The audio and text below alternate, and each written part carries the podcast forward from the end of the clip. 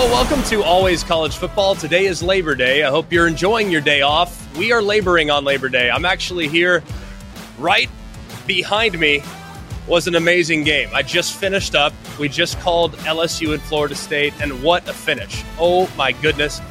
I don't think any of us could have seen the drama coming from start to finish in this one. Let's just go through a few things in just a minute, but not yet. We'll get to it in a minute.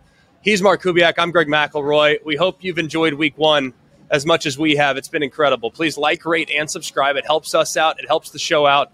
So please tell your friends too, because we uh, we of course are, are we got the game right back here. Florida State fans are still celebrating on the field, but either way, it's been incredible atmosphere here in New Orleans. So without much further ado, let's talk about it. All right, let's talk about last night's game or tonight's game. However, I, I'm tired. That was a long one, but it was so much fun. Oh my goodness, it was so much fun. Let's talk about a few different things. All right. Florida State, the way that they put their offensive plan together, I thought it was a thing of beauty. They mixed formations. I thought they did a really good job of balancing run pass. They made it really tough on LSU.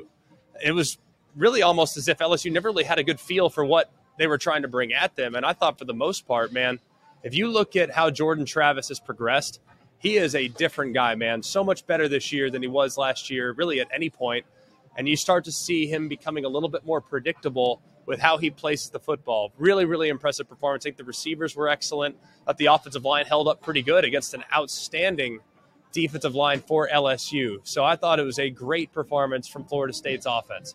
Defensively for Florida State. Uh, by the way, back to the offense in just a minute.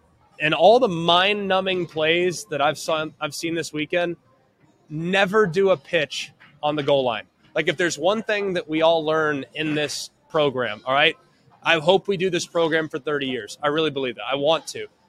But if you hear nothing between from our first show to our last show, hear this. Never pitch the ball on the goal line. Only bad things can happen.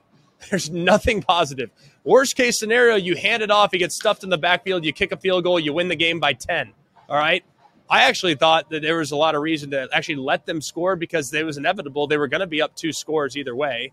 So I thought there was at least a little bit of a thought for that. But LSU got life because Florida State gave it to them. Uh, and they made the most of it. They went right down the field. I thought they did a really good job of attacking the perimeter, attacking out routes, getting the ball to the sideline, and stopping the clock when they only had a couple timeouts. So, all things considered, excellent performance, top to bottom from Florida State. Let's talk about the mistakes. LSU made a million of them. And Florida State didn't capitalize on all of them, but they did capitalize on several. Can't drop punts. That's to be expected. Can't get field goals blocked. And it wasn't the kicker's fault. The ops time was fine. The protection on the left side was actually terrible. And we talked to Brian Polian leading up to the game. He said, Man, I just want to disappear this week. No mistakes, no nothing. Well, the third phase of the game cost LSU the game in a lot of ways. Jayden Daniels, I thought, did some nice things. Still a little erratic in the pocket, still a little bit erratic as a thrower. But for all intents and purposes, he was the best thing they had going for him tonight offensively. The offensive line did not look like they were a cohesive group whatsoever. I didn't think they ran the ball great, but the broken plays and the scramble plays that Jayden Daniels made, those were a big reason why LSU was in the game to begin with. So I thought he played pretty well. The receivers did not play as advertised. Those guys need to be better next week because that's a great group and they didn't play like it tonight. Defensively, I hate that Maason Smith was lost early in the game. Hopefully, he's okay. Say a prayer for him if you could. I don't know what it was, but a non contact knee injury, it didn't look good the way it kind of tweaked there as he was jumping up in celebration there early in the first quarter. So uh, let's sum it up by saying this it was a great performance by the Seminoles, it was a sloppy performance by LSU. Both teams, I think, can still do a lot of good things this year, but both teams need to get a lot better in a hurry because both made way too many mistakes tonight, but it's to be expected. It's week one, and it was a remarkably good game and a perfect way to cap off a Sunday of college football. Lions, Tigers, and tailgates. Oh my. The college football season is always a great time of year. Besides the jerseys, the face paint, and the foam fingers, there's the food. And nothing gets you more fired up for game day than Eckrich smoked sausage. They're naturally hardwood smoked and have the perfect blend of spices from buffalo sausage dip sausage, chili, mac and cheese, Eckrich smoked sausage is a quick way to bring flavor to all your tailgate meals. Visit Eckrich.com for easy, one of a kind sausage recipes. Eckrich, you do you. Football season is here, and nothing beats seeing your favorite team live. Not only does Vivid Seats have great NFL ticket prices, they're also the official ticketing partner of ESPN. And with Vivid Seats rewards, when you buy 10 tickets, you get the 11th free. Download the app or visit vividseats.com today. Vivid Seats, life happens live. Receive a reward credit equal to the average price of 10 tickets purchased, excluding taxes, fees, and processing costs. See vividseats.com slash rewards for terms and conditions. All right, let's talk about it. Ohio State obviously looked outstanding, okay? And for those of you that, that are watching me right now, we are sitting here live. Bef- well, not live, but we're sitting here in Caesar Superdome in New Orleans, Louisiana, as LSU and FSU is about to kick off. The magic of television. So just disregard Joe Tessitore, McStats over here, and our good friend Jeff Calhoun. Disregard them. All right. Let's focus on what happened last night. All right. Let's start there. Okay. Be any prouder of our team and the way that our team played, especially in the fourth quarter. A lot of people question our toughness going into the offseason. Well, I mean, you have to watch the film and you make your decisions if you thought that team was tough tonight. And to, for us to win the way we did, I couldn't be any prouder. And we lost Jackson early on, and it was a struggle. Their game plan was to kind of hold on to the ball and control the game, and so there wasn't as many possessions. And you know, we missed on a few things early, got off schedule. But to be able to get the run game going in that last quarter, man, says a lot about our team. Ohio State got punched. That's right. They got punched. I can't tell you how proud I was to see how they responded, though. I mean, if we're going to take anything away from it, okay, it's that Notre Dame came to play. You had clearly seen all off season people saying, well, this is not going to be competitive. This is going to be a one sided affair. This is going to be all this other stuff, right? We told you last week, I didn't think it was going to be that way because there were elements of Ohio State that I thought were gettable. I think that we become enamored a little bit with the high flying, potent offense. We know that they're elite. We get that. Their quarterback's elite. Their receivers are elite. Their offensive line looks the part. Their running game can get going. But what I was most proud of last night was how they weathered the storm. They got punched in the face and then they bounced back. And that to me showed me an awful lot about what this team is made of. Because I have not seen them play that physical in a while. I thought their defense was flying around, constantly applying pressure constantly getting after the quarterback. I thought offensively, the way they ran the ball. By the way, Miyan Williams, I, we had talked to Josh Perry about this a couple weeks ago when we did our Ohio State preview. He was not a name that was really on my radar as far as what could make this offense go at any point this year. But how about him stepping up, knowing that he could be the hammer, given that Henderson is obviously going to be the lightning. That guy, though, Miyan Williams, I think kind of best embodied what last night's performance was all about. He ran hard, he ran physical, and he made Notre Dame's defense feel him as he finished runs there, especially there in the fourth quarter. So, biggest takeaway for me as far as Ohio State, we can break the game down extensively down the road. But the biggest takeaway is that they did a remarkably good job of weathering the storm being physical and matching the physicality that Notre Dame brought to them. That I thought was a step in the right direction. Now, if we can just get that offense going a little sooner, it'd be nice. That's for sure. Let's move now to the Florida Gators. Well, this group's got fight in it, and I think I've said that publicly. You know, that's one thing about our team that I respect is they compete. I mean, uh, I've got to slow them down sometimes, right, in the practice environment. I mean, and I can remember a good friend of mine when we took the job who had worked here before, he said, These kids at Florida are the most competitive kids I've ever been around, right? So, uh, and I would agree with him. I mean, they've got a little bit different edge about them. Um, so, you know, the execution wasn't always what we wanted out there. Um, we got so much work to do. You know, that's what I think about. We were fortunate to overcome, you know, many mistakes tonight, right? but the intangibles that the team showed, they continue to respond and then to rise up there at the end uh, and make a play. So, you know, we, we, we've got work to do. We won a game, and uh, it's a special moment. We're going to enjoy it, and then uh, we're going to turn the page tomorrow and get ready for SEC play. Let's let's not get carried away with going absolutely insane. Okay, I got. I'm gonna going to preface this by saying I don't want you to sit here and only hear that Anthony Richardson is Vince Young. He's not that. Okay, he's not that. So I just understand the comparison here. But when you look at his importance to this team and to this roster, he reminds me so much of Vince Young early in Vince Young's career. Now, I grew up going to the Red River shootout with my dad.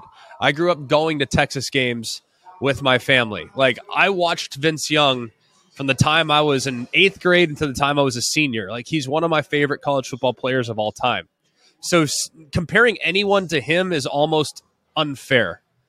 But if you just watch the way Anthony Richardson moves, if you watch the way he makes the game look effortless, a lot of people have compared him to Cam Newton and Tim Tebow.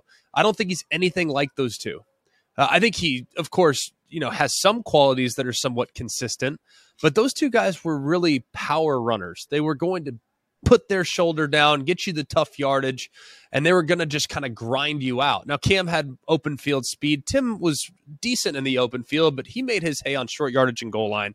Cam, I think his big physical presence allowed him to be a really good power runner as well. But when you look at Anthony Richardson and just how he moves and how fluid he is, and just how it, the game just looks easy, and he makes everyone else look like they're slow. I mean, he's moving faster than anyone on the field. It's like no one can catch him, but he doesn't even look like he's trying. There's something very similar to me about him. I have only compared one other person to Vince Young. That was Lamar Jackson. I think Anthony Richardson, not saying he's going to win a Heisman. I'm not saying he's, you know, going to be the best player in college football. All I'm saying is he's on track to maybe becoming that one day. That last night was amazing. Best exemplified by the two point conversion. How he just kind of gave a pump fake and just kind of bought time and escaped, somehow magically escaped, hits the receiver wide open in the back of the end zone, just makes it look so easy. But overall, when you look at this game, few things that I take away. One, Utah's not dead. All right, I'm not going to be one that comes on this program and say the Pac 12's dead. I'm not.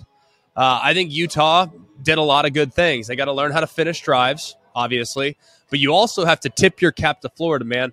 They played great in the red zone, great in the red zone. And I thought they did a really good job of being aggressive. Ventrell Miller on defense was all over the place. I don't know how many tackles he ended up having because tackle stats to me are almost unreadable, but it felt like the guy made every play. It, it was pretty dang impressive to watch him fly around. This group defensively, I think, has a chance to really grow into a solid unit over the course of the season. I saw a different edge about Florida last night that I really liked, and I think that they are going to surprise some folks this year based on that performance last night. But man, Anthony Richardson, he's the closest thing to Vince Young I've seen since Lamar Jackson. And that to me is about as high a praise as you can possibly get. Moving on to to the Big 12. Okay, we I think a lot of people have kind of I'm not saying shoved the Big 12 aside, okay? They haven't. And, let's let's even if you want to go into, you know, some of the other but Baylor looks great. Like you could say, okay, well, who's it against? All this other stuff. That's fine.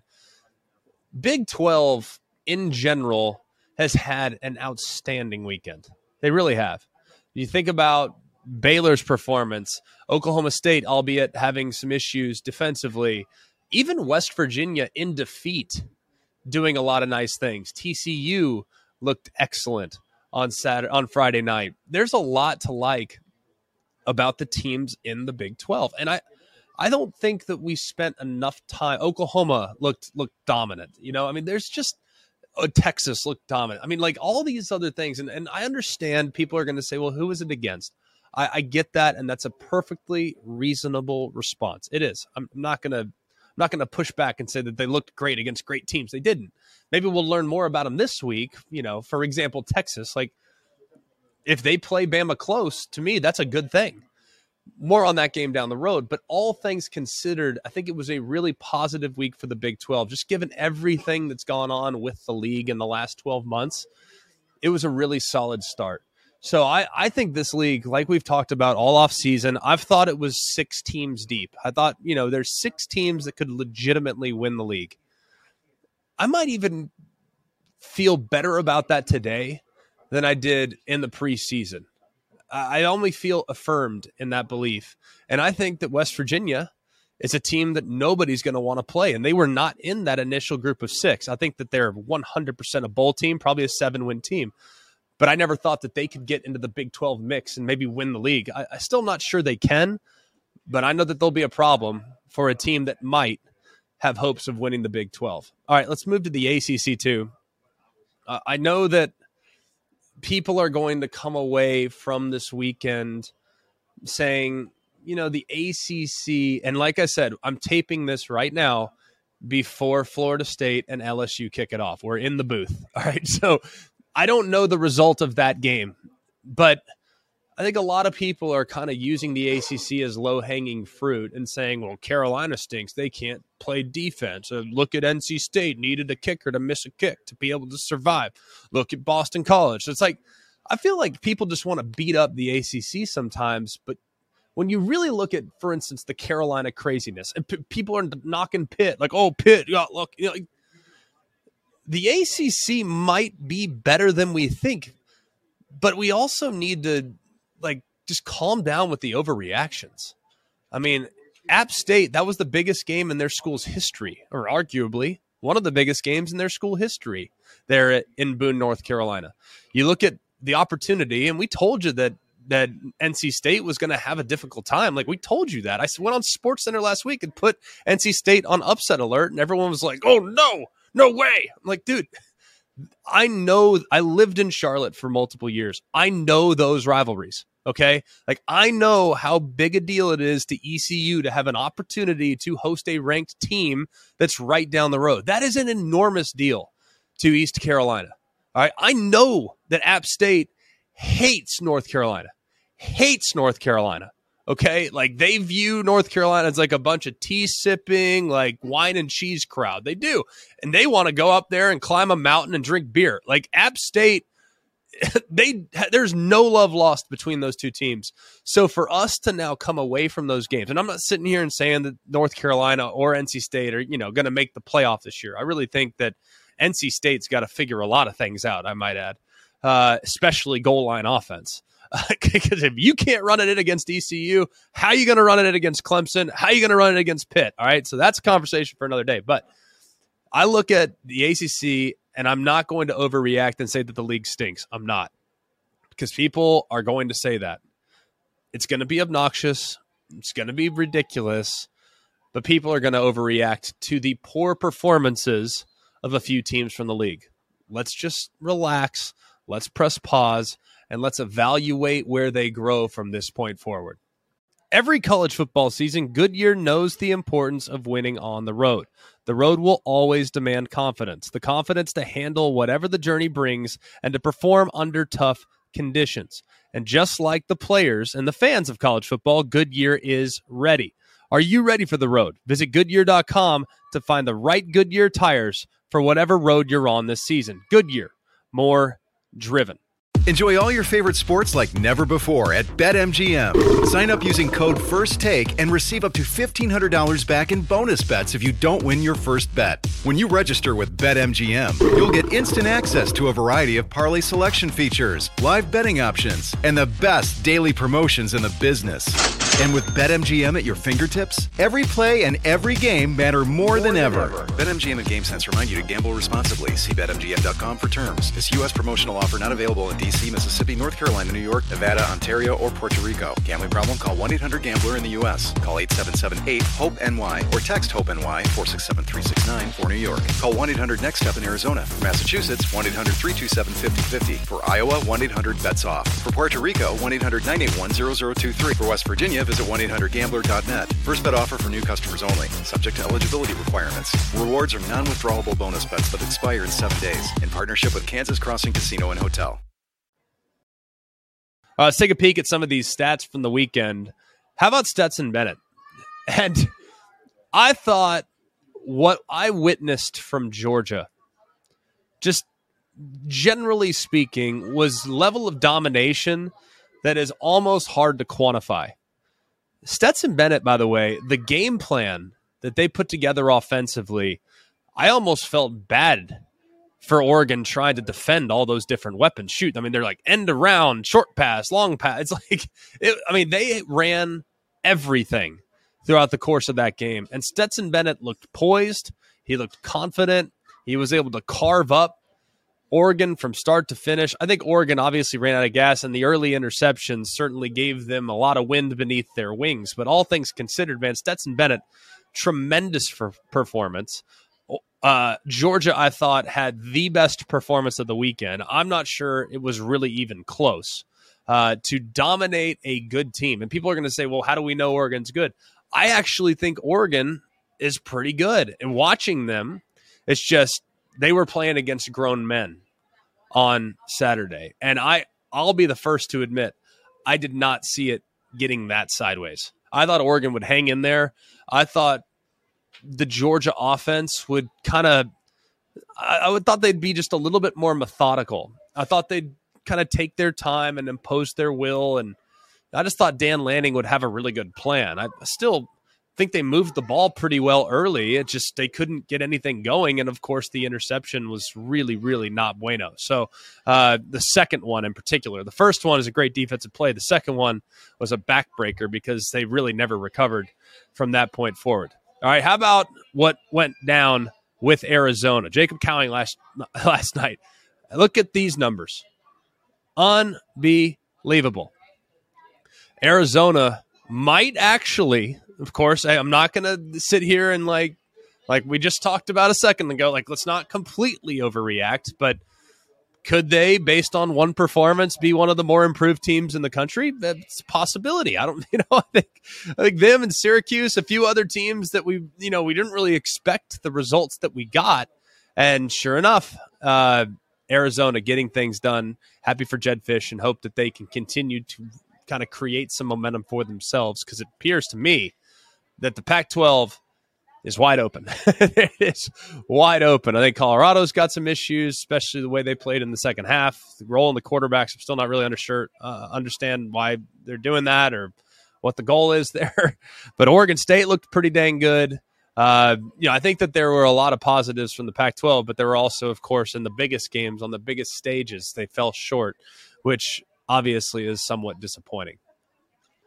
All right, and then of course we got to mention Alabama. I know it was Utah State, but knowing who they play this upcoming week, that was a dominant performance from start to finish.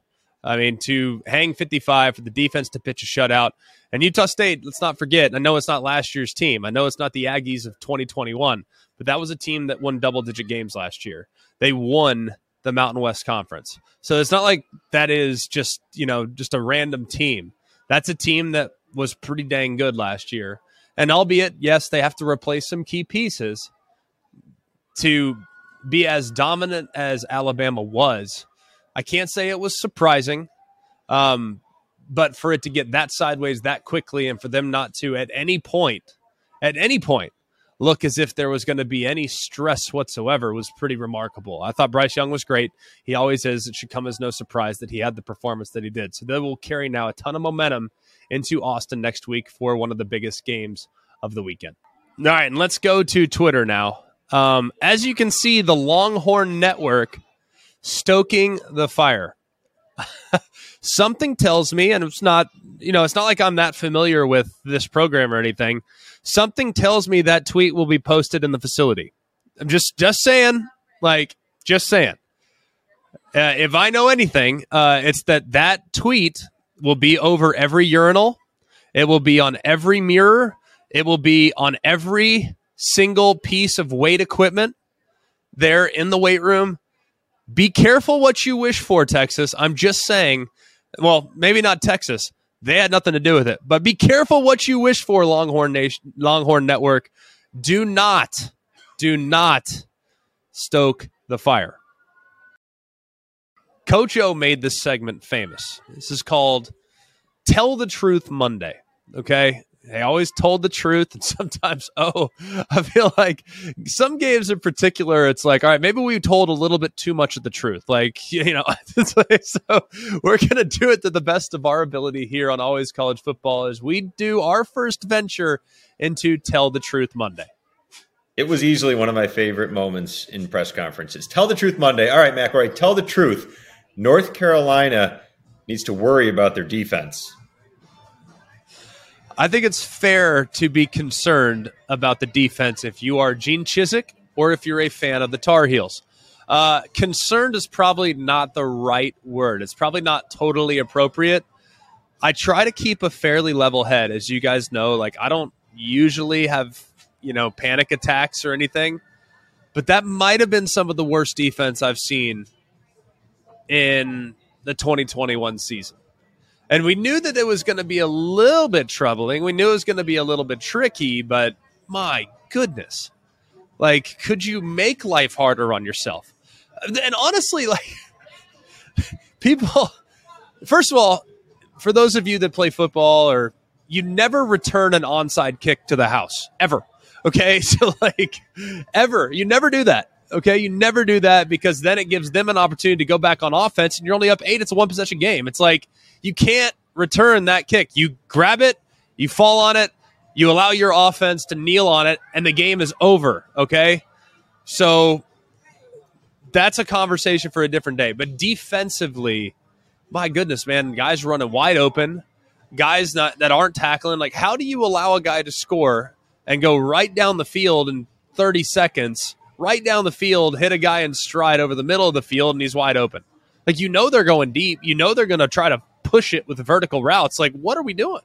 And honestly, I thought there in the first quarter or so, I was like, okay, this is a better effort. Like they're actually they're doing some things along the line of scrimmage. They're disruptive. Like I got a lot of respect for App State, I always have, but they were really disruptive. Like I felt pretty good about how they played there in the first couple possessions, and then boom, it was like right down the field. And uh, hey, credit Chase Brice, credit App State. Chase Brice made some difficult throws down the field, missed a few too, but he did some nice things in the game. But man, to give up 40 points in the fourth quarter is completely inexcusable. All right, from bad defense to bad offense, Iowa needs to be concerned about their offense. it's Iowa, man. Like nothing about that result yesterday was surprising at all. Like not one thing about it.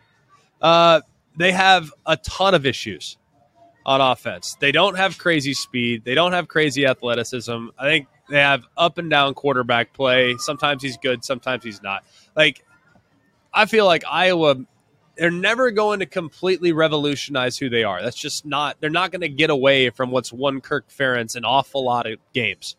But man, I mean, it's like watching paint dry sometimes. And look, give credit to South Dakota State. They played hard and they played well, and that's a proud program that you know has tested FBS teams in the past. I've you know I got a lot of respect for all the schools in the Dakotas. like I really do. Not teams that you want to play. But my goodness, Iowa, come on, man. Like I what I was most disappointed in was I expect them to struggle athletically like I, I know that about Iowa. They're never going to be a team that's going to just get in five wides and just start out athlete out athleting you like a you know like an Ohio State or like a you know an Oklahoma or someone. That's just not who they are. They're going to try to pound you, right? They're going to beat you up at the line of scrimmage. They're going to move you against your will as a defensive lineman off the point, and they're going to get great surge. I didn't see a whole lot of surge. I was very disappointed in the offensive performance, but if I'm going to be completely frank, I can't say I was all that surprised. All right, and the last one here, tell the truth Monday. The Pac 12's playoff chances are now slim to none after Utah and Oregon lose. First of all, uh, the Pac 12 getting a team in is unlikely but it's been unlikely. Yesterday's results did not change my mind on that. A lot of people had Utah in the playoff, understandably so. They played great in the Rose Bowl, they carried some momentum, but if you really look at Utah's team, like for instance, I went back in preparing for the game that's about to kick off here in just a little bit. For those of you that didn't watch earlier in the show, like I'm getting ready to call the FSU Florida State game. I went back and watched some tape of Jayden Daniels, and I wanted to see Jayden Daniels performances against the best defenses. So I watched the game against Wisconsin. I watched the game against Utah. If you look at the first half of that Utah game, they got shredded by Jayden Daniels. Now they clamped down in the second half and played great in the second half, ended up winning the game comfortably. But if you really look at it, man, I mean, it was it was kind of eye opening to me watching that team, and I thought the defense really didn't look that great. Uh, so I, I, think we might have gotten the tiniest bit out in front of our skis on on uh, Utah. I also think when it comes to Oregon, that was that performance yesterday was more about Georgia than it was about Oregon, and that's why I I don't want it was going to be tough sledding anyways. But you make a team fly three time zones across the country to play a pseudo home game against a team that's coming off the national championship with a bunch of players that are all ticked off because they've been doubted all offseason and they've been told that 15 draft picks, how are you going to replace those guys? Well, Oregon went into an absolute hornet's nest. So I'm not going to lose a ton of sleep over those two. I'll tell you this, though. I don't see a team in that league being able to survive and go any better than 10 and 2. Like, I think in order to get to the college football playoff, at worst, you have to be 11 and 2. We've never even seen a two loss team make it, but maybe this is the year. Who knows? I don't think anyone's going to be able to run through a gauntlet. I think the Washingtons are potentially improved. I think Oregon State is a serious problem. The way they played last night against Boise was a thing of beauty, just a clinic, absolute clinic. I look at, you know, what what maybe Arizona is. SC, of course, played pretty good. After a horrendous start by UCLA, they got things going in the right direction. If you really look at at UCLA's schedule, they might actually be able to make the best case right now because I think it's the most manageable schedule in the Pac-12. They might be able to make the most make the best case right now as far as being able to potentially run the table. I mean, anything's possible. So I don't think the Pac-12 is done right now. I do think that their hopes are on life support, but I still think that there is a path to the playoffs. So I'm not going to completely bury him at this moment. Hey, thanks for being with us, man. It's been really fun taping this podcast, taking it on the road. I tried to do it from the field, by the way. I tried to do it. I wanted to do it from the field, but they wouldn't let me. and the Wi Fi wasn't great. So it wasn't going to work. Uh, but either way, man, it's been awesome talking about the college football weekend with you. Uh, I'm going to go call a game. Um, so I'm pretty excited about that as Florida State and LSU are about to kick off. I know when you're consuming this, that game will have gone final, but I'm getting ready to do. So like I'm like amped up and fired up. Like I can't wait. But we really appreciate you being with us, man. I love college football. I love what we do. I loved the games yesterday. I thought the outcomes were phenomenal. I thought the environments were phenomenal. So so excited to continue to talk college football with you this week as we get you ready for week two. Still a lot that we need to break down. We'll do so tomorrow on the Tuesday edition of Always College Football. Please like, rate, and subscribe. Hit us up in our email at alwayscollegefootball at gmail.com.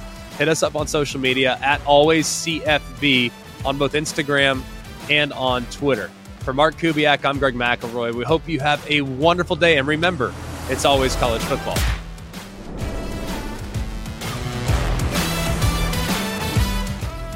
Hey guys, it's Greg McElroy. Thanks for watching Always College Football. Make sure you like, rate, and subscribe to ESPN's YouTube channel and wherever you listen to your podcasts.